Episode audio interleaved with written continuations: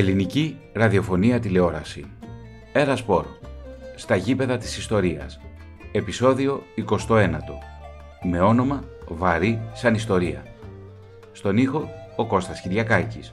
Στο μικρόφωνο της Ερασπορ ο Θωμάς Σίδερης.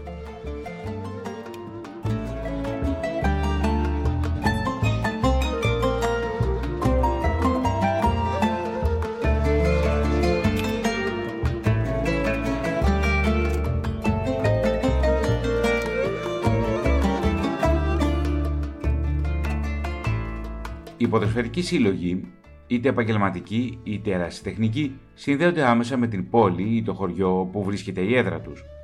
Πολύ συχνά γίνονται σύμβολα της τοπικής ταυτότητας και αποτελούν το επίκεντρο συγκεκριμένων μορφών κοινωνικότητας, από τους οργανωμένους συλλόγους φιλάθλων μέχρι τις συζητήσεις για τα ποδοσφαιρικά νέα μεταξύ φίλων και γνωστών. Οι επιτυχίες και οι αποτυχίες των συλλόγων βιώνονται από τους οπαδούς τους ως περιπέτειες που δεν αφορούν μόνο στο παρόν, αλλά ολόκληρη την ιστορία του συλλόγου, της κοινωνικής βάσης των οπαδών του και συχνά ολόκληρης της περιοχής που αντιπροσωπεύει. Εκτός από το ποδόσφαιρο, παρόμοια φαινόμενα παρουσιάζονται σε μικρότερο βέβαια βαθμό και σε αθλήματα όπως το μπάσκετ ή το βόλεϊ.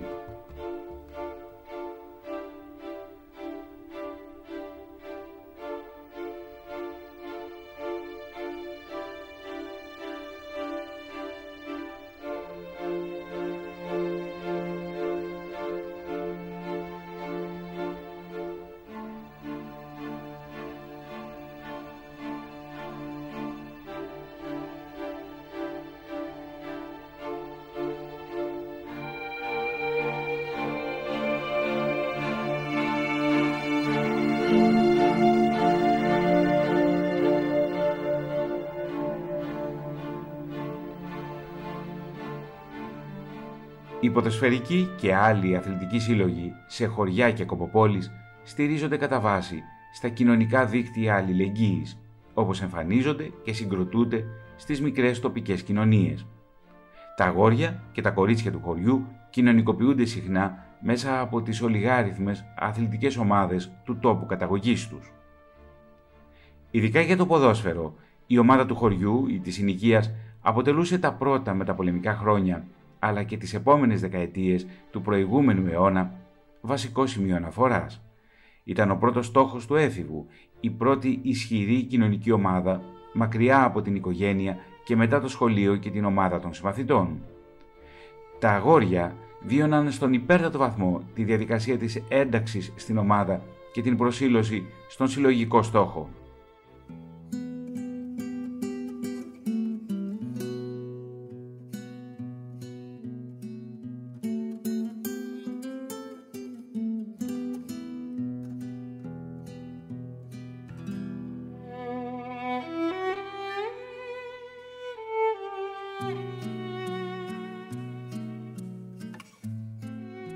Ακόμα και όταν έφευγαν μακριά από το χωριό για να πάνε να σπουδάσουν στις μεγάλες πόλεις ή να υπηρετήσουν στην ελληνική μεθόριο ή ακόμα για να εργαστούν μακριά από τον τόπο τους. Η τοπική ομάδα παρέμενε ζωντανή μέσα τους και πάντα υπήρχε η λαχτάρα της επιστροφής στο χωριό προκειμένου να φορέσουν ξανά το σορτσάκι και την φανέλα των εφηβικών χρόνων τους.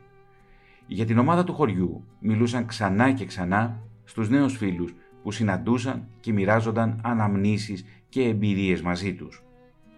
Αλλά η ομάδα του χωριού αποτελούσε συχνά και τόπο εκδήλωσης κοινωνικής εξωστρέφειας που δεν ταυτιζόταν με το γενικό πλαίσιο συντηρητισμού στην ελληνική επαρχία. Οι γυναίκες μετά τη σκληρή δουλειά στα χωράφια ή στα ζώα θα πήγαιναν το Σάββατο το απόγευμα ή την Κυριακή το μεσημέρι να δουν στο χωμάτινο γήπεδο του χωριού τον γιο, τον ανιψιό ή τον γείτονα να κλωτσάει την μπάλα, τα κορίτσια θα πήγαιναν να δουν τον αδελφό, τον ξάδελφο, τον συμμαθητή ή ακόμα και το αγόρι για το οποίο έκρυβαν κρυφό πόθο να υδρώνει για τη φανέλα. Η ομάδα του χωριού γινόταν έτσι κοινωνικό γεγονός, σημείο επαφής και συνάντησης, ψυχαγωγία, αντικείμενο συζήτησης στα καφενεία. Άλλωστε ήταν συχνό φαινόμενο ένας αγώνας τοπικού επίπεδου να συνοδεύεται από διάφορα ευτράπελα και κομικά γεγονότα που θα έδιναν αργότερα τροφή για ατέλειωτες συζητήσεις στα καφενεία και στα σπίτια της κοινότητας. Γι' αυτόν ακριβώς το λόγο οι κάτοικοι έδιναν στις ομάδες τους ηρωικά ονόματα που με τον έναν ή τον άλλο τρόπο συνδέονταν με την τοπική ιστορία ή ήταν μια σαφής αναφορά στην ηρωική εθνική ιστορία της Ελλάδας. Στο προηγούμενο επεισόδιο ασχοληθήκαμε με τον Μέγα Αλέξανδρο Ηράκλειας Σερών ανάμεσα σε εκατοντάδες άλλες ομάδες της Μακεδονίας που φέρουν ως πρώτο συνθετικό το όνομα του στρατηλάτη και ως δεύτερο το τοπονίμιο. Στο σημερινό επεισόδιο θα ταξιδέψουμε σε διάφορες περιοχές της Ελλάδας και θα γνωρίσουμε ομάδες που το όνομά τους είναι εμπνευσμένο από έναν ήρωα του 1821 που όμως συνδέεται κατά κάποιο τρόπο με την τοπική ιστορία. Με όνομα βαρύ σαν ιστορία. Αθανάσιος Διάκος, Θεόδωρος Κολοκοτρώνης, Νικόλαος Σκουφάς, Ρίγας Φεραίος. Ο κατάλογος είναι μακρύς. Το 1821 έδωσε δεκάδες ήρωες και ενέπνευσε τις επόμενες γενιές με τα οράματα και τα ιδανικά της ελευθερίας.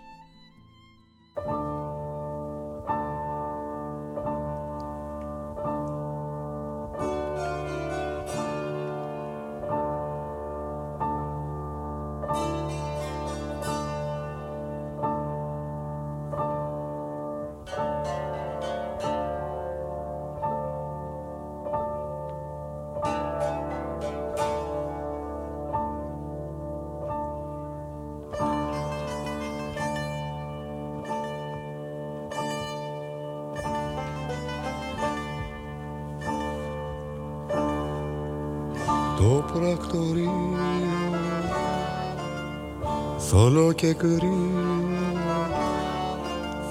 Κάποιοι μιλάνε για παράξενες βροχές. Και το ταξίδι σαν αγριοφύ Γεμίζει φόβο τις αδύνατες ψυχές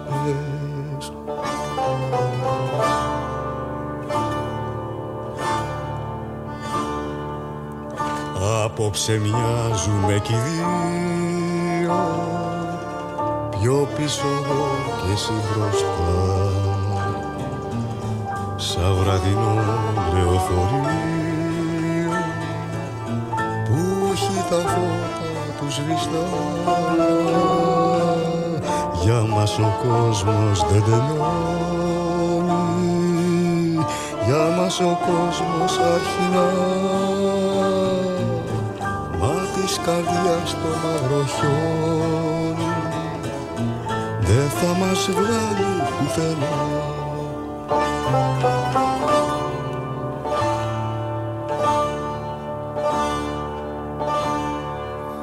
Το πρακτορείο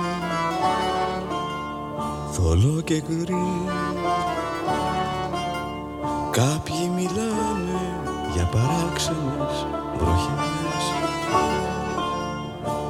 το ταξίδι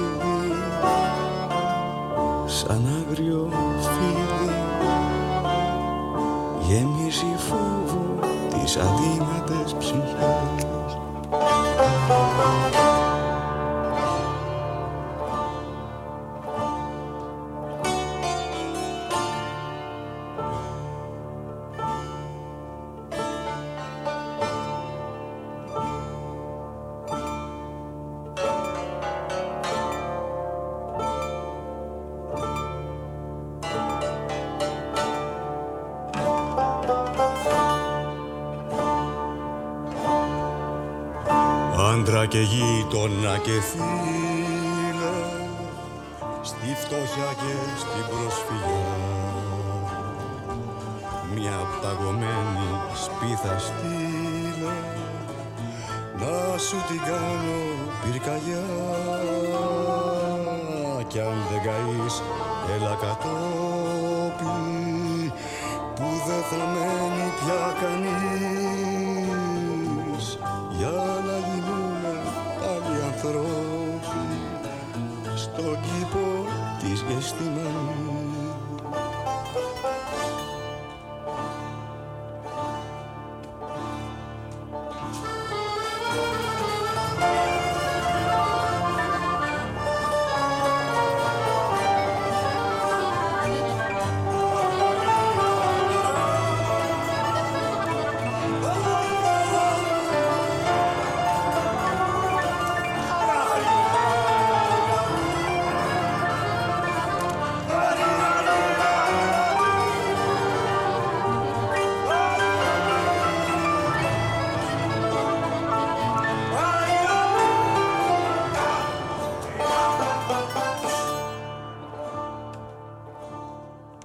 Κυρίε και κύριοι, οι άνθρωποι στις αθλητικές ομάδες δίνουν ονόματα τοπικών ηρώων. Μην ξεχνάμε ότι οι πρόσφυγες όταν ήρθαν στην Ελλάδα με το 1922 έδωσαν ονόματα στις ομάδες τους από την, από την παλαιά πατρίδα τους, από τις περιοχές που έμεναν.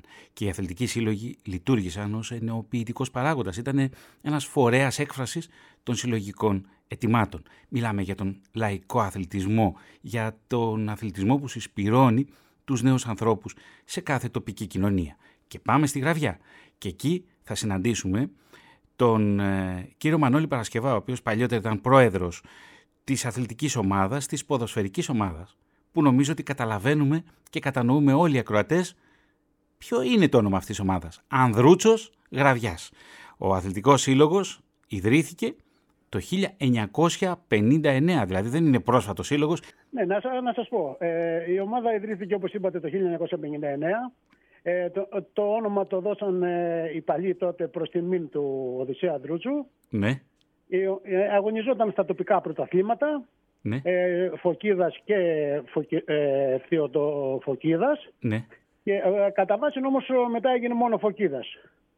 Ε, μετά σε, ε, την, ε, περίπου στο 2000 που έγινε και ο Δήμος ο Γραδιάς, κάναμε εδώ πέρα μία συνένωση ομάδων των χωριών του Δήμου και κάναμε μία σοβαρή προσπάθεια και ο Δήμαρχος και το Διοικητικό Συμβούλιο που απαρτιζόταν από εμάς και ξεκινήσαμε την ομάδα από το Β' τοπικό, μια καινούργια αρχή. Ανεβάσαμε την ομάδα αμέσως κατηγορία την πρώτη χρονιά από το Β τοπικό στο Α Φοχίδος. Την δεύτερη χρονιά από το Α Φοχίδος με το ίδιο Διοικητικό Συμβούλιο ανεβήκαμε ε, στη Δέλτα Εθνική. Παίξαμε δύο χρόνια στη Δέλτα, Εθνική, ε, στη Δέλτα Εθνική. Την πρώτη χρονιά τερματίσαμε τέταρτη, παραλίγο να ανεβούμε από την πρώτη χρονιά. Τη δεύτερη χρονιά, το 2004, πήραμε το πρωτάθλημα στη Δέλτα Εθνική. Παίζαμε στον τέταρτο όμιλο, τον όμιλο Θεσσαλίας και κάναμε ένα πολύ μεγάλο πράγμα που ε, σπάνια θα ξαναγίνει. Ηρωικό κατόρθωμα. Μετά ναι. το Χάνι έγινε αυτό. Ανεβάσαμε την ομάδα από τη Δέλτα Εθνική και η ομάδα έπαιξε το 2006-2007 στη ΓΑΜΑ Εθνική Κατηγορία. Στο Βόρειο Όμιλο με έδρα το Δημοτικό Στάδιο Γραβιάς. Φτιάξαμε το γήπεδο. Ναι. Όπως σας είπα είχαμε μεγάλη συμπαράσταση από το Δήμο. Όσο μπορούσε βέβαια και συγκεκριμένα από τον Δήμαρχο. Βέβαια. Και εμείς στο Διοικητικό Συμβούλιο ήμασταν παλιοί παίχτες και φίλοι μεταξύ μας. Ναι, αυτό είναι πολύ σημαντικό, και... κύριε Παρασκευά. Γιατί, το γιατί, βασικότερο, γιατί, γιατί ένα μικρό ναι. χωριό σαν εμάς με 400 άτομα, ναι. ε, εμείς τα κάναμε όλα γιατί είχαμε ένα πολύ σοβαρό Διοικητικό Συμβούλιο. Βέβαια, αυτό είναι πολύ σημαντικό. Συσπήρωσε τους νεολαίους της περιοχής από τα γύρω χωριά, τη Γραβιά, τη Μαριολάτα, την Λιλέα, αν δεν κάνω λάθος. Τα, ναι. Καστέλια, τα Καστέλια. ναι. ναι, γενικά όλα αυτά τα χωριά του, του, του πρώην Δημογραβιά. Ναι, που είναι στη σκιά του Παρνασού. Ναι. που είχαμε σαν διοικητικό συμβούλιο, ναι. ανεβήκαμε κάθε χρόνο σχεδόν και μια κατηγορία. Με αποτέλεσμα το, να πάρουμε το πρωτάθλημα στη Δέλτα Εθνική στον τέταρτο νόμιλο, όπως σας είπα. Ναι. Και η ομάδα το 2006-2007 έπαιξε στη ΓΑΜΑ Εθνική κατηγορία με ιστορικές ομάδες ε, ε, τότε η ΓΑΜΑ Εθνική ήταν ε, με επαγγελματικά συμβόλαια. Ε, δεν είναι όπως ήταν τώρα. Ήταν πολύ δύσκολα τα πράγματα. Παίξαμε με Καβάλα, με Ολυμπιακό Βόλο, με Δόξα Δράμας, με Λαμία, στην Αλεξανδρούπολη, Γιάννενα. Δηλαδή αυτό που έγινε στη Γραβιά τότε δεν γίνεται εύκολα. Ε, 190 χρόνια μετά κάνατε έναν άθλο κι εσείς εκεί στον ναι, Αθλητικό ναι, Σύλλογο ναι, ναι, ναι, ναι. Ανδρούτσου Γραβιάς. Να σας πω ότι πέσαμε, ε, κάναμε καλή πορεία στη Γάμα Εθνική. Ναι. Για λίγο πέσαμε. Ε, δεν είχαμε βέβαια μεγάλες οικονομικές βοήθειες. Ήμασταν από τις λίγες ομάδες που δεν είχαμε χωριό. Τα γνωστά, τα γνωστά ζητήματα. Ναι, ναι. Ε, γενικά όμως κάναμε αυτό τον άθλο και η ομάδα έφτασε εκεί που έφτασε και ακούστηκε εκτός από το Χάνι και το όνομα σαν γραβιά, σαν αθλητικός όμιλος σε όλη την Ελλάδα. Έχετε πολύ δίκιο και σίγουρα έχει μείνει στις καρδιές των φιλάθλων και ειδικά των ντόπιων φιλάθλων. Κύριε Παρασκευά, σας ευχαριστώ θερμά. Να είστε καλά, κύριε Σίδερη, χάρηκα πολύ που σας άκουσα. Κι εγώ. Λοιπόν, Ανδρούτσο Γραβιάς, αθλητικός σύλλογος. Ακούσαμε την ένδοξη ιστορία του αθλητικού συλλόγου πολλές δεκαετίες, πολλά χρόνια αργότερα. Λοιπόν, και μια που μιλάμε για τον Οδυσσέα Ανδρούτσο, ε, νομίζω το Ανδρούτσι Μάνα ταιριάζει, αλλά πόσο όμως τώρα. Εδώ θα το ακούσουμε από την Μαρία Παπαγκίκα.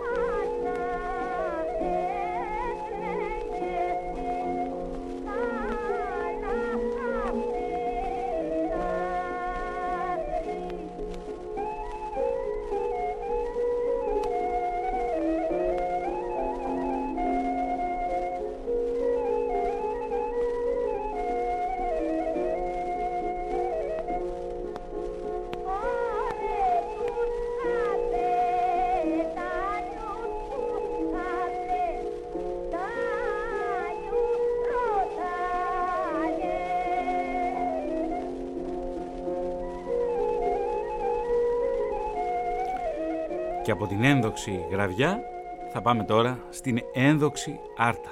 Και εκεί θα συναντήσουμε τον συγγραφέα και φιλόλογο Δημήτρη Βλαχοπάνου και θα συνομιλήσουμε μαζί του για δύο αθλητικούς λόγους. Την Αθλητική Ένωση Καραϊσκάκης και τον αθλητικό όμιλο Σκουφά Κομποτίου. Γεια σας κύριε Σίδερη. Ευχαριστώ πολύ για την συνομιλία μας και για την ευκαιρία που μας δίνετε να ακουστεί και η, η, η ηρωική άρτα. Η ηρωική άρτα όπως και όλη η ηρωική Ελλάδα. Σήμερα θα ταξιδέψουμε σε πολλά μέρη της Ελλάδας. Να ξεκινήσουμε λοιπόν πρώτα από την Αθλητική Ένωση Καραϊσκάκης. Η οποία πάμε είναι... μετά από τον Ανδρούτσο δηλαδή, όντως ε, ε, ταιριάζει να πάμε στον Καραϊσκάκη γιατί ήταν δύο παλικάρια που δεν λογάριασαν όντως τη ζωή τους ε, μπροστά στον αγώνα για την ε, ελευθερία της πατρίδας και είχαν βέβαια και τραγικό τέλος και οι δύο.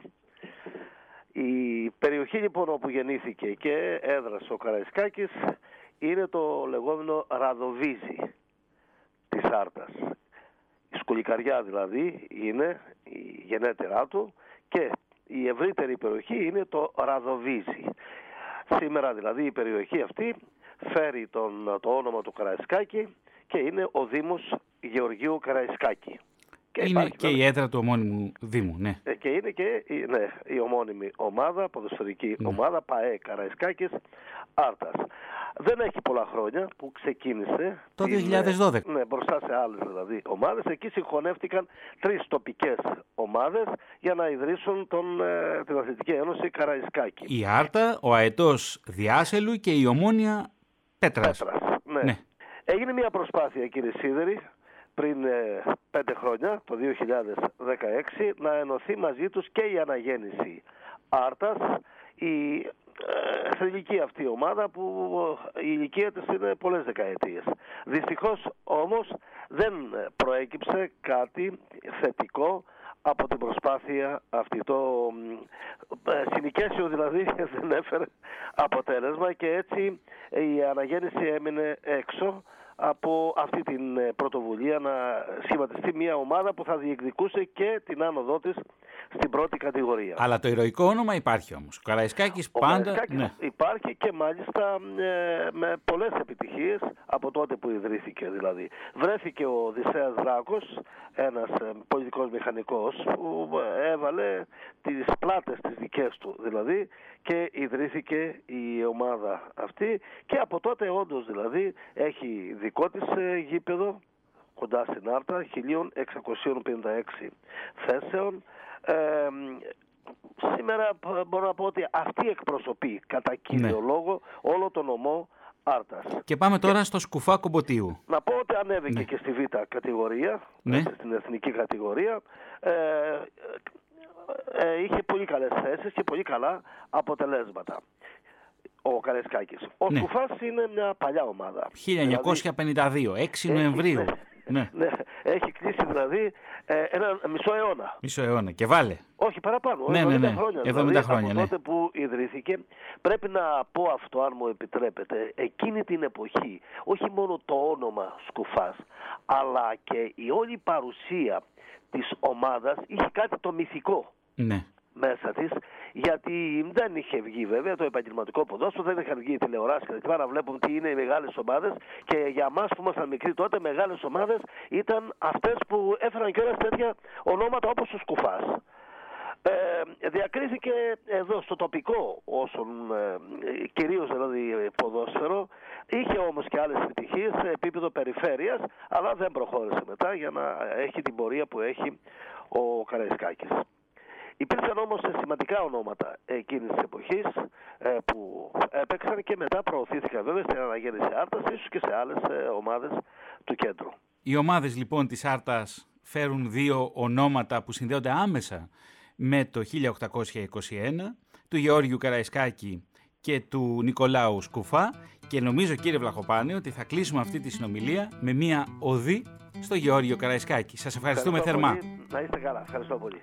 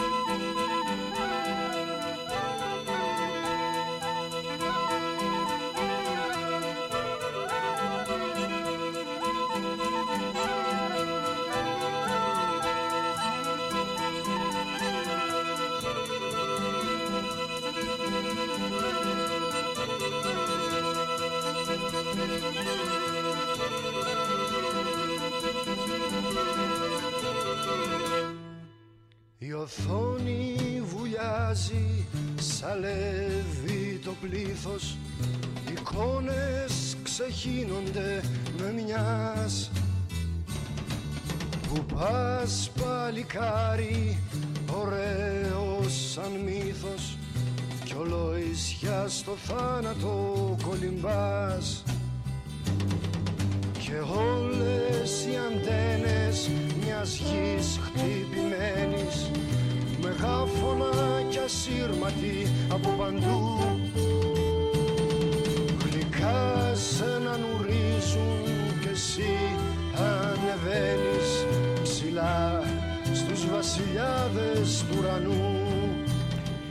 Τρία ονόματα, τρία γήπεδα της Ελλάδας έχουν ονόματα ηρώων του 1821. Στην Τρίπολη, Θεόδωρος Κολοκοτρώνης, στη Λαμία, Αθανάσιος Διάκος και φυσικά στον Πειραιά Γεώργιος Καραϊσκάκης.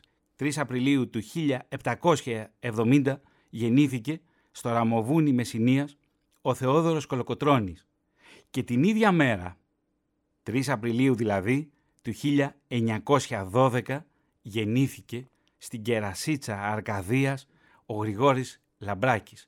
Και επειδή σήμερα μιλούμε για αθλητές, ο Γρηγόρης Λαμπράκης είναι ο αθλητής της ειρήνης που δολοφόνησε το παρακράτος αμέσως μετά εκείνη την κρίσιμη, τα σκοτεινά χρόνια, τα σκοτεινά 15 χρόνια μετά τον εμφύλιο. Ήταν από τους μαχητικότερους εκπροσώπους της αριστεράς στο ελληνικό κοινοβούλιο. Εξαίρετος αθλητής στα νιάτα του, πρωταθλητής Ελλάδας και Βαλκανιονίκης στο Άλμα Ισμίκος, λαμπρός επιστήμονας στη συνέχεια από τους καλύτερους μεευτήρες της Αθήνας, ο Γρηγόρης Λαμπράκης μπήκε στην πολιτική το 1958. Τότε εξελέγει για πρώτη φορά βουλευτής με το αριστερό ψηφοδέλτιο του ΠΑΜΕ, ενώ η αριστερά συγκέντρωνε το εντυπωσιακό ποσοστό του 25% και αναδεικνυόταν αξιωματική αντιπολίτευση. Επανεκλέγεται βουλευτής και το 1961 ως ανεξάρτητος συνεργαζόμενος με την ΕΔΑ και αφιερώνεται κυρίως στον αγώνα για την προάσπιση της ειρήνης. Ως αντιπρόεδρος της Ελληνικής Επιτροπής Ειρήνης συμμετέχει στη Διεθνή Πορεία Ειρήνης στο Λονδίνο, μια μεγάλη συνάντηση φιλιρινιστών από κάθε γωνιά του πλανήτη που έδωσε τεράστια όθεση στο παγκόσμιο φιλιρινικό κίνημα.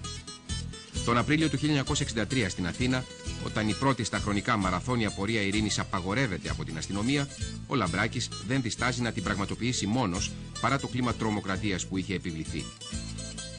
Με τη θαραλέα πράξη του κάνει το όνομά του γνωστό σε κάθε άκρη της Ελλάδας και στο εξωτερικό. Αλλά και γίνεται στόχος των αντιδραστικών δυνάμεων και του παρακράτους που υποκινούμενο από ισχυρά κέντρα και το παλάτι ήταν κράτος εν κράτη στην Ελλάδα εκείνης της εποχής. Όταν κόντρα στην απαγόρευση πραγματοποιεί μόνο στη μαραθώνια πορεία, συμμορίες παρακρατικών του επιτίθενται, τον προπυλακίζουν και τον ξυλοκοπούν. Και όταν ένα μήνα μετά αποφασίζει να μεταβεί στη Θεσσαλονίκη για να μιλήσει σε φιλιρινική συγκέντρωση, απειλούν ότι θα το δολοφονήσουν. Αλλά ο Λαμπράκης δεν δηλιάζει. Πηγαίνει στη Θεσσαλονίκη και μεταβαίνει στο χώρο της ομιλίας αγνοώντα τους νέους προπυλακισμούς και τις επιθέσεις με πέτρες που δέχεται από έξαλλους παρακρατικούς που είχαν συγκεντρωθεί εκεί, απειλώντας τους πάντες και τα πάντα. Ο Λαμπράκη ανεβαίνει στο βήμα, ολοκληρώνει την ομιλία του και αποχωρεί μόνο όταν οι παρούσες αστυνομικές αρχές τον διαβεβαιώνουν ότι εγγυώνται για την ασφάλεια των συγκεντρωμένων και του ίδιου. Και τότε. Το χτύπημα που δέχεται μελωστό στο κεφάλι είναι συντριπτικό. Ο Λαμπράκης αιμόφυρτο μεταφέρεται στο νοσοκομείο Αχέπα και για πέντε ημέρες καροπαλεύει. Η Ελλάδα ολόκληρη σκύβει με αγωνία στο κρεβάτι του. Οι γιατροί κάνουν τα πάντα για να τον κρατήσουν στη ζωή. Αλλά η Σμάτιν, η είδηση του θανάτου του Λαμπράκη πέφτει σαν βόμβα. Και ενώ η σωρός του νεκρού μεταφέρεται σιδηροδρομικό στην Αθήνα, η ΕΔΑ και η Ένωση Κέντρου ξεσηκώνονται. Λίγα 24 ώρα αργότερα, στις 28 Μαΐου, η κηδεία του Λαμπράκη μετατρέπεται σε ένα παλαϊκό δημοκρατικό ξέσπασμα. Δεκάδες χιλιάδες απλοί πολίτες με ένα συγκλονιστικό παρόν απαιτούν δημοκρατία, πολιτική ομαλότητα και πάταξη του παρακράτους. Οι δολοφόνοι είχαν πετύχει τα αντίθετα από εκείνα που επεδίωκαν. Ο Γρηγόρης Λαμπράκης, ακόμη και νεκρός, τους είχε νικήσει.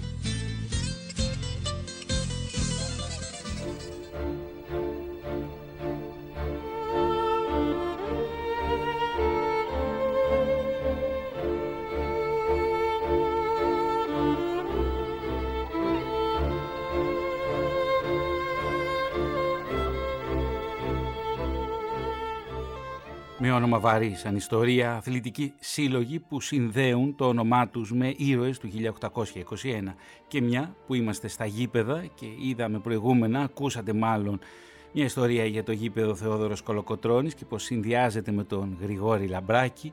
Εδώ μια ιστορία από το γήπεδο Καραϊσκάκης. Τότε εκείνο τον Οκτώβριο του 1974 ο Μίκης Θοδωράκης δίνει μια συναυλία για την αποκατάσταση της δημοκρατίας τραγουδούν πολύ. Όμως, στο γήπεδο εκείνη τη νύχτα ήταν και ο Νίκος Κούνδυρο, ο σκηνοθέτης, και με τις μηχανές, με μια μηχανή 35 mm, καταγράφει τη συναυλία. Η ταινία που προκύπτει λέγεται Τα τραγούδια της φωτιάς. Νίκος Κούνδουρος και εδώ ακούμε τον Αντώνη Καλογιάννη στο σφαγείο. Το μεσημέρι κοιτάνε στο γραφείο Μετρώ τους τύπους στο ένα μετρό Είναι πεφτάρι στο σφαγείο Είναι ρατή αύριο εγώ Τύπουν το βράδυ την τάραξα τον Ανδρέα Μετρώ τους τύπους στον πόνο μετρώ Πίσω από τον τοίχο πάλι θα είμαστε παρέα Τα κράκ εσύ, τα κράκ εγώ Θα έχω πάει να πει σ' αυτή τη γλώσσα τη βουβή. Παστάω γερά, κρατάω καλά. Μες στις καρδιές μας αρκεί να το πανηγύρι. Τακ τακ εσύ, τακ τακ εγώ. Τακ τακ εσύ, τακ τακ εγώ. Γύρισε το σφαγείο μας στην Άρη Και το κελί μας κόκκινο ουρανό. Γύρισε το σφαγείο μας στην Άρη Και το κελί μας κόκκινο ουρανό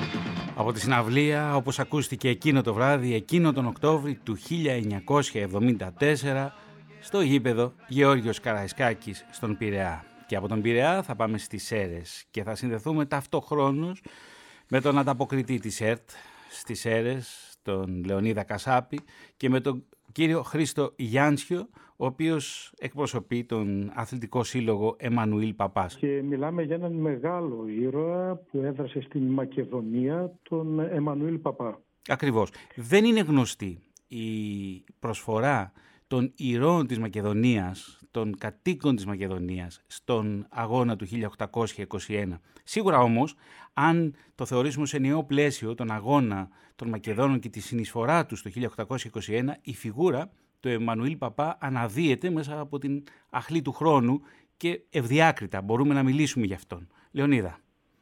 Έτσι ακριβώς, να πούμε ότι ο Εμμανουήλ Παπάς γεννήθηκε στην Δοβίστα, σημερινό Εμμανουήλ Παπά, το 1772, είχε ακόμα τέσσερα αδέρφια. Τώρα από την ιδιότητα του πατέρα του ως ιερέα προέρχεται και το οικογενειακό όνομα Παπάς, Παπάς, όπως ναι. συνηθίζονταν την εποχή εκείνη. Ο Παπάς μύθηκε στη φιλική εταιρεία και έγινε αρχιταμίας μάλιστα στις 21 Δεκεμβρίου του 1819 και η πρώτη ενέργεια ήταν να δώσει χίλια γρόσια για την ενίσχυση του αγώνα. Όταν κηρύχθηκε η Επανάσταση του 21 στις παραδουνάβιες ηγεμονίες, ο Εμμανουήλ Παπάς εγκατέλειψε στην Κωνσταντινούπολη που είχε πάει και στις 23 Μαρτίου του 21 μετέβη στη Μονή Εσφυγμένου στο Άγιο Όρος. 17 Μαΐου 1821 κηρύχθηκε η Επανάσταση στη Μακεδονία, ενώ ο Εμμανουήλ Παπάς ανακηρύχθηκε αρχηγός και υπερασπιστής της Μακεδονίας. Τώρα στα μέσα του 21 οι Τούρκοι οργανώνονται, ο Μπαϊράμ Πασάς με 23.000 άνδρες χτύπησε το σώμα του Εμμανουήλ Παπά στα στενά της Ρεντίνας και μετά από αρκετές ώρες μάχης το απόθυσε. Με την έλευση του φθινοπόρου η κατάσταση στην περιοχή της Καθά- Κασάνδρας εκτρεχύνονταν. 30 Οκτωβρίου του 2021 οι Τούρκοι επιτέθηκαν και διέσπασαν την οχύρωση της Ποτίδιας με αποτέλεσμα την πτώση της Κασάνδρας. Ο Εμμανουήλ Παπάς ε, αποφάσισε να αναχωρήσει για την Ήδρα, αλλά εξαντλημένος από τις κακουχίες του πολέμου και από τις συγκινήσεις της τραγικής του περιπέτειας, πέθανε από συγκοπή καρδιάς μέσα στο πλοιάριο ακριβώς τη στιγμή που έπλεε τον ε, Καφιρέα στις 5 Δεκεμβρίου του 1821. Η συμβολή του είναι σημαντική όμως. Η Επανάσταση στη Μακεδονία, Θωμά, να πούμε ότι έπαιξε σπουδαίο ρόλο στην εδραίωση του αγώνα στην Νότια Ελλάδα ναι. και στην εκεί δημιουργία ισχυρού επαναστατικού κέντρου. Και αυτό γιατί, γιατί μεγάλος όγκος των τουρκικών δυνάμεων που είχε σκοπό να κινηθεί προς την Νότια Ελλάδα έμεινε για μεγάλο χρονικό διάστημα, σχεδόν για όλο το 21, στην περιοχή της Μακεδονίας αντιμετωπίζοντας τις δυνάμεις του Εμμανουήλ Παπά. Να πούμε ότι ο Εμμανουήλ Παπάς ετάφη στην Ήδρα, έτσι. Ακριβώς ετάφη στην Ήδρα, ναι. όμως τα οστά του μεταφέρθηκαν στις Σέρες όπου και βρίσκονται στο άγαλμα που βρίσκεται στο κέντρο της πόλης των Σερών, ε, στην πλατεία Ελευθερίας.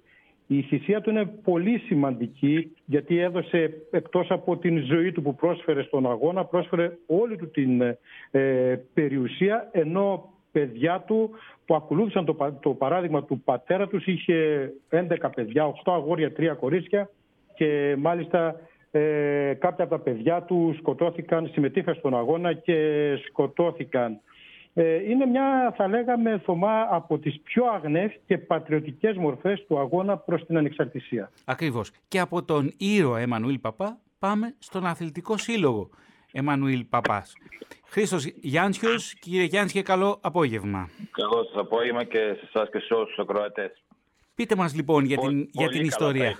Ο, ο φίλος ο Λεωνίδας, ναι. έτσι είναι ακριβώς. Ε, το σύνθημά μας είναι «Κάλιο αργά παρά ποτέ». Ναι. Και τι θέλω να πω με αυτό, ότι έπρεπε να περάσουν 200 χρόνια για να θυμηθούμε όλοι τώρα τον Ιμανουήλ Παπάκη και τους άλλους ήρωες πέρασαν τα πάντα για τη χώρα. Έτσι. Δυστυχώς στην Ελλάδα πάντα τυχαίνει να ξεχνάμε πολύ εύκολα. Άλλωστε και τόσα χρόνια και στα σχολεία ένα από το βασικό που ήταν έτοιμά μας χρόνια τώρα να διδάσκεται η ιστορία του Εμμανουήλ Παπάς στα σχολεία για να ετοιμάζουν τα παιδιά πιστεύω ότι, ότι θα ήταν το πιο καλό. Όμως το όνομά του, το όνομά του στη Μακεδονία τουλάχιστον αποτελεί ένα ιερό όνομα. Αποτελεί ιερό, αρχιστράτηγος. Ακριβώς. Πείτε μας όμως για τον, για τον αθλητικό σύλλογο ορισμένα στοιχεία. Ο αθλητικός σύλλογος ε, σε άτυπη μορφή ναι. συμπληρώνει φέτος 90 χρόνια. Δημιουργήθηκε το 1931 με πολλά τμήματα ποδοσφαίρου, κλασικό αθλητισμό, όλα το στίβο, φιλαρμονική, μια γκάμα δηλαδή αθλημάτων. Ακριβώς. Και μάλιστα υπήρχε και δεύτερη ομάδα που δημιουργήθηκε το 1931 και σε επίσημη μορφή, επίσημη μορφή στα δύσκολα χρόνια πήρε το 1946 μαζί με τη μορφή του Εμμανουήλ Παπά και το όνομά του. Κατόρθωσε να ενώσει όλο το χωριό. Τα πάθη τότε ήταν σε ένταση κατόρθωσε αυτός ο σύλλογο να ενώσει όλους τους κατοίκους και να προσφέρει τα μέγιστα όπως και προσφέρει μέχρι, όπως προσφέρει μέχρι τώρα. Δεν σταμάτησε καμία χρονιά, συμμετέχει αδιάλειπτα όλα τα χρόνια στα πρωτακλήματα τα διάφορα της Ένωσης Ποδοσφαιρικών Σωματείων Σερών και η δράση του δεν ε, περιορίζεται μόνο στα ποδοσφαιρικά. Αυτό είναι πολύ σημαντικό γιατί έχει μια πλούσια, έχει μεγάλη μια πλούσια δράση. Ακριβώς, μια πλούσια δράση. Και... Είτε, είτε λέγεται συναυλία, είτε λέγεται θέματα υγείας, είτε λέγεται κάρπα, είτε λέγεται ποινιδωτή που προσφέρουμε, είτε ομιλίες, είτε καλλιτεχνική, είτε θέατρο.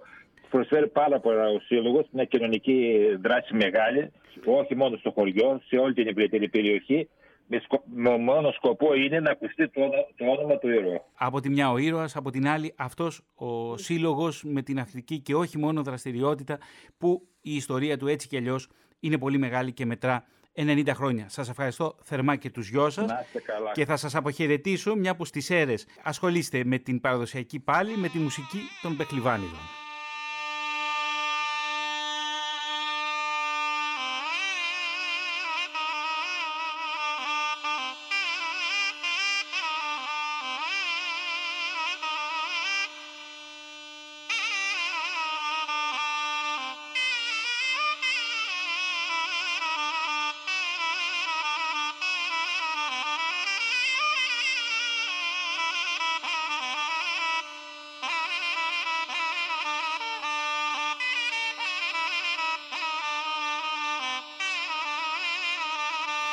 Και από τις αίρες και τους πεχλιβάνιδες που μας έρχονται από την Οθωμανική κατοχή θα πάμε στοιχείο και εκεί θα συναντήσουμε τον συνάδελφό μου Θοδωρή Πιλιώτη. Θοδωρή, εκεί στοιχείο λοιπόν υπάρχει μια ομάδα που λέγεται Κανάρης Νενίτων. Έτσι ακριβώς. Τα Νένιτα, ένα από τα μασιχοχώρια, Ναι. τα μεγάλα μάλιστα χωριά της ε, Νότιας Χίου, όπου στα 1958 ιδρύθηκε ε, αυτό το σωματείο από Κανάρης, με σύμβολο βέβαια τον Κανάρη από τον, ε, τον Μπρουλοτιέρη που δεν θα μπορούσε παρά να έχει εμπνεύσει πάρα πολλά έτσι, στοιχεία και από το στο νησί και που ε, τότε στα 1958 ε, κρίθηκε σκόπιμο να δοθεί αυτό το όνομα για να μπορέσουν να συνενέσουν όλοι αφού όπως μας ε, είπε ο, ο σημερινός πρόεδρος του Σωματείου, ο Σαμάτης Θαναΐνης, ε, αρχικά ονομαζόταν Αστραπή το Σωματείο. Όμως στην προσπάθεια να γίνει μια καινούργια αρχή και να μπορέσει να, να μπορέσουν ε, όλοι μαζί να το βοηθήσουν, ε, αποφάσισαν να αλλάξουν και το όνομα δίνοντας το όνομα του Κωνσταντίνου Κανάρη. Ξέρεις Θοδωρή, υπάρχουν πολλές ομάδες με το όνομα Κανάρης και θα δούμε σε λίγο μια ομάδα που υπάρχει στη Θεσσαλονίκη, παλιά ομάδα προσφυγική, στο Τσινάρι της Θεσσαλονίκης. Εσύ μίλησες σήμερα με τον πρόεδρο της ομάδας Κανάρης Νενίτων, τον κύριο Σταμάτη Ταναΐνη. Να ακούσουμε τη συνέντευξή του. Ο Κανάρης Ωραία, πολύ ιδρύθηκε ωραία. το 1958. Ιδρύθηκε από 10 χωριανούς τότε, ε, μασικοπαραγωγούς, οι οποίοι ε, να φανταστεί τα ρούχα τους τα, που παίζανε μπάλα, τους τα φτιάξανε στο μοναστήρι εδώ των ταξιαρχών. Οι καλόγριες με τέτοια ρούχα παίζανε. Ε, Όσο για το γήπεδο που έχουμε τώρα, είχαν παραχωρήσει τότε χωριανοί τα κτήματά τους ε, για να γίνει το γήπεδο. Και από τότε σιγά σιγά έγινε όπως είναι στη σημερινή κατάσταση το γήπεδο. Τώρα το όνομα. Το όνομα και η φανέλα, από ό,τι έχω πληροφορίες από έναν ε, πρώην παίχτη, το, του τότε παίχτη, ε, του Κανάρα, ένα Γιάννη Ατσάλη, ο οποίος είναι εν ζωή και δεν αφήνει τον Κανάρι ποτέ, όπου παίζει ακολουθεί και εντός και εκτός τους αγώνες. Από ό,τι μου είχε πει εκείνος, ε, τότε ήταν ε, Παναθηναϊκοί Ολυμπιακοί. Και για να μην τζακώνονται τότε οι παίχτες, αποφασίσαν να το κάνουν ε, κίτρινο. Από τότε μέχρι τώρα έχουμε πάρει 9 πρωταθλήματα. Έχουμε πάει στη Δέλτα Εθνική τότε, αν δεν κάνω λάθος, τρεις φορές. Τέσσερις. Ναι, και μια φορά γάμα εθνική. Παίζουν ε, το 80% να μην πω το 90% παίζουν παιδιά του χωριού. Ε, δεν έχουμε τόσες πολλές ε, μεταγραφές από άλλες ομάδες. Πάντα στηριζόμαστε τα παιδιά μας από μικρά ακαδημία και στη συνέχεια στην ε, αντρική ομάδα. Έχουν περάσει ως γνωστό και πολλοί προπονητές και καλοί προπονητές όπως ο Κάβουρας, ο Θωμαίδης, ο τελευταίο Παπαδόπουλος, παίχτες αναγνωρισμένοι με αγώνες στη- στις εθνικές ομάδες, Εθνική Ελλάδος εννοείται, χώροι ας πούμε τα Παναθηναϊκός, ο Κάβουρας, ναι. ο ΑΕΚ, ο Παπαδόπουλος, ο Ολυμπιακό, όπως βέβαια και ο Καπός που έπαιξε και αυτός αλφα εθνική. Και ο Θωμαίδης που πέρασε που είναι τώρα στον ΠΑΟΚ ε, βοηθός προπονητή είναι νομίζω, πάντως είναι σε προπονητικό team και αυτός. Ο Μανώλης ο Παπαδόπουλος που έπαιξε Ολυμπιακό, Ξάνθη, ΑΕΚ, Απόλλωνα, Εθνικό, στα Γιάννενα. Οι φίλαθλοι ε, εδώ του Καναρί έχουν κάνει μια λέσχη τρομερή από το 16-15 φοβερή λέσχη, η οποία μαζεύονται τα παιδιά εκεί, έχουμε μέσα ποδοσφαιράκια, έχουν τηλεόραση, βλέπουν αγώνες ε, και γίνει είναι σημείο αναφοράς για τον Κανάρι. Το σήμα της ομάδας είναι το, όπως ξέρεις, ο Κανάρης, ο Μπουρλοτιέρης, που ο στόχος είναι και πώς ήταν και του Κανάρη ε, να κερδίζει τον αγώνα. Ό,τι αγώνες είναι αυτοί να τους κερδίζει. Βέβαια να τους κερδίζει τίμια και ισότιμα να δίνει τον αγώνα μέσα στο γήπεδο. Και από τον Κανάρη Νενίτων και τυχείο να πάμε σε μια ομάδα στη Θεσσαλονίκη που έχει το όνομα Κανάρης από το Τσινάρι. Τσινάρ στα τουρκικά σημαίνει πλάτανος γιατί εκεί, σε εκείνο το χωριό, στην πάνω πόλη, είχε ένα πολύ μεγάλο πλατάνι.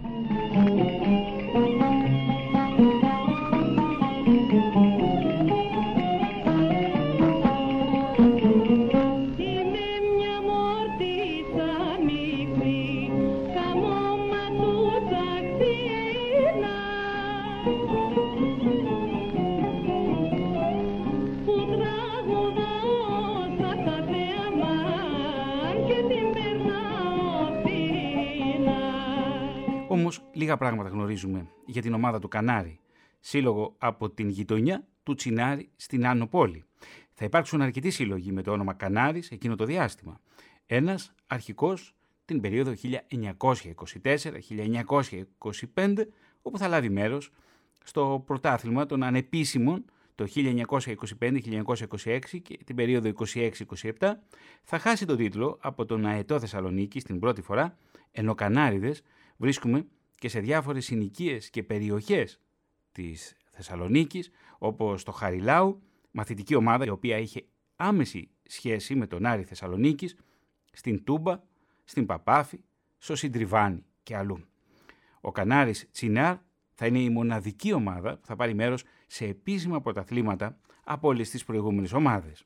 Στα μέσα της δεκαετίας του 1960 θα υπάρξει ακόμη μια ομάδα με το όνομα Κανάρης Τσινάρ, η οποία δεν αποκλείεται να είναι και η αναβίωση αυτής της πρώτης ομάδας, της προπολεμικής δηλαδή, ομάδας του Κανάρι. Τώρα, την περίοδο 1928-1929 η ομάδα Κανάρης από το Τσινάρ αγωνίστηκε στην τρίτη κατηγορία του Περιφερειακού Πρωταθλήματος Μακεδονίας, έδωσε τέσσερις αγώνες, τρεις νίκες και μία ήττα. Την περίοδο 1929-1930 30 έδωσε 5 αγώνες, 2 νίκες, 0 ισοπαλίες και 3 ήτες, ενώ την περίοδο 1930-1931 πάντα στο περιφερειακό πρωτάθλημα της Μακεδονίας έδωσε πάλι 5 αγώνες και εκεί είχε 2 νίκες, 1 ισοπαλία και 2 ήτες. Η ομάδα Κανάρης από το Τσινάρι. Τώρα βέβαια στο Τσινάρι υπήρχε φίλοι ακροατές και ένα πολύ ωραίο και ιστορικό καφενείο. Το καφενείο του Κιωσέ. Εκεί ένα, ένα ιστορικό καφενείο με γάργαρο και δροσερό νερό που διατηρήθηκε για πολλές πολλές δεκαετίες. Κάποια στιγμή ο Κιωσές έφυγε με την ανταλλαγή των πληθυσμών το 1923. Λοιπόν και από τη Θεσσαλονίκη θα πάμε στο Βόλο και εκεί θα συναντήσουμε τον κύριο Κώστα Γιάτσο ο οποίος θα μας μιλήσει για τον αθλητικό σύλλογο, τι άλλο, Ρίγας Φεραίος. Κύριε Γιάτσο, καλό απόγευμα. Καλησπέρα κύριε Σίδερη, στο Βελεστίνο συγκεκριμένα. Στο Βελεστίνο.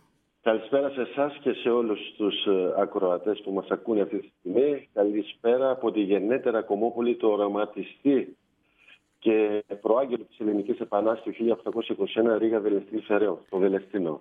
Είναι ιδιαίτερη τιμή για μας που μας φιλοξενείτε στην ε, εκπομπή σας σήμερα και σας ευχαριστούμε πάρα πολύ. Ναι, είστε καλά. Ο Αθλητικός Σύλλογος ε, Ρίγα Φεραίος ιδρύθηκε το έτος 1926 και ανήκει στην κοινωνία του Βελεστίνου. Ναι. αποτελεί ταυτότητα για την Κομοπολή του Βελεστίνου. Η πρωτοβουλία του Συλλόγου έγινε δεκτή με καλές προοπτικές από την τότε νεολαία και το σύνολο των κατοίκων, ε, όχι μόνο του Βελεστίνου, αλλά και της ευρύτερης περιοχής. Υπάρχει πλούσιο φωτογραφικό υλικό ε, από τη περιοχή των κατοίκων ε, σε αυτή την προσπάθεια, που συμμετείχαν ενεργά και να διαμορφωθεί ο, και ο χώρος για να γίνει το γήπεδο στη θέση Αλόνια μάλιστα τη σημερινή εδώ στο Βελεστίνο, ναι. όπου σήμερα βρίσκεται και το δημοτικό στάδιο του Βελεστίνου χωρητικότητας 3.500 ε, θέσεων ε, θεατών. Ε, το όνομα που φέρει ο σύλλογος είναι το Εθνομάτερα του Ρίγα. Έχει το έμβλημα το Ρίγα και ο σύλλογος ιδρύθηκε το 1926. Ε, ενώ το 1928 συγκροτήθηκε η ποδοσφαιρική ομάδα του Ρίγα Φεραίο. Το 1951 ο, ο Σύλλογος παίρνει και επίσημη μορφή με την αναγνώρισή του από το πρωτοδικείο του Βόλου.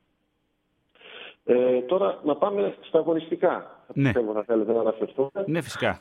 Ε, το, ο Ρίγας Φεραίος ε, θα δεκαετία του 1970 κατακτά πολλούς ε, Τίτλους. τίτλους στην ΕΠΣ Θεσσαλίας, εκδικώντας την άνοδο στη Β' Εθνική μέσω ειδικών πρωταθλημάτων.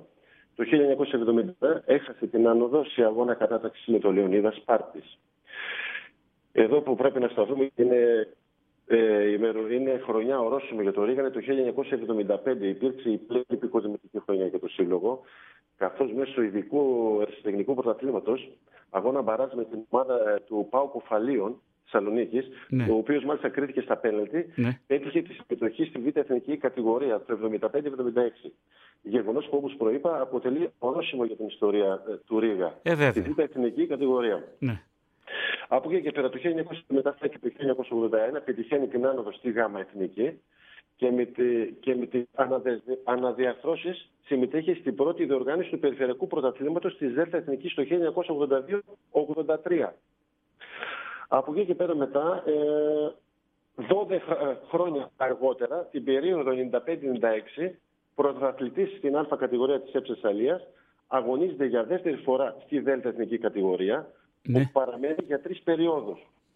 Θα επιστρέψει ως δευτεραδελτής το 2002-2003 στη δεύτερη εθνική πάλι.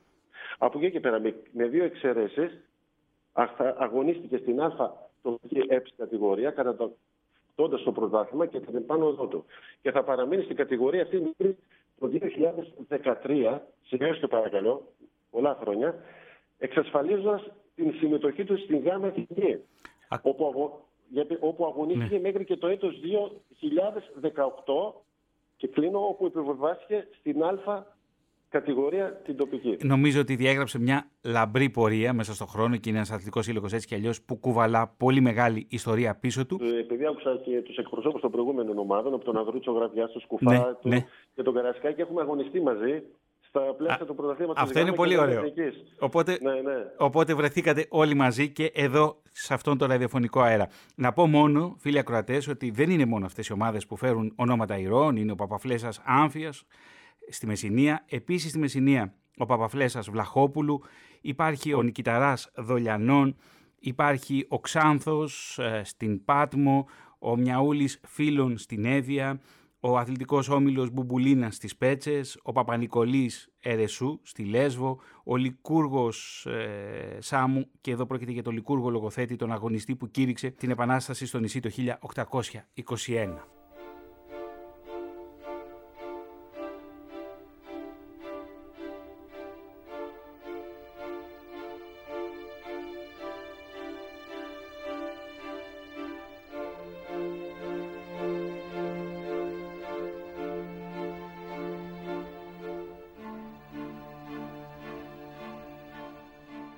Κυρίες και κύριοι, στο σημείο αυτό ολοκληρώνεται και το σημερινό ραδιοφωνικό ντοκιματέρ της σειράς εκπομπών στα γήπεδα της ιστορίας από την Έρα Σπορ.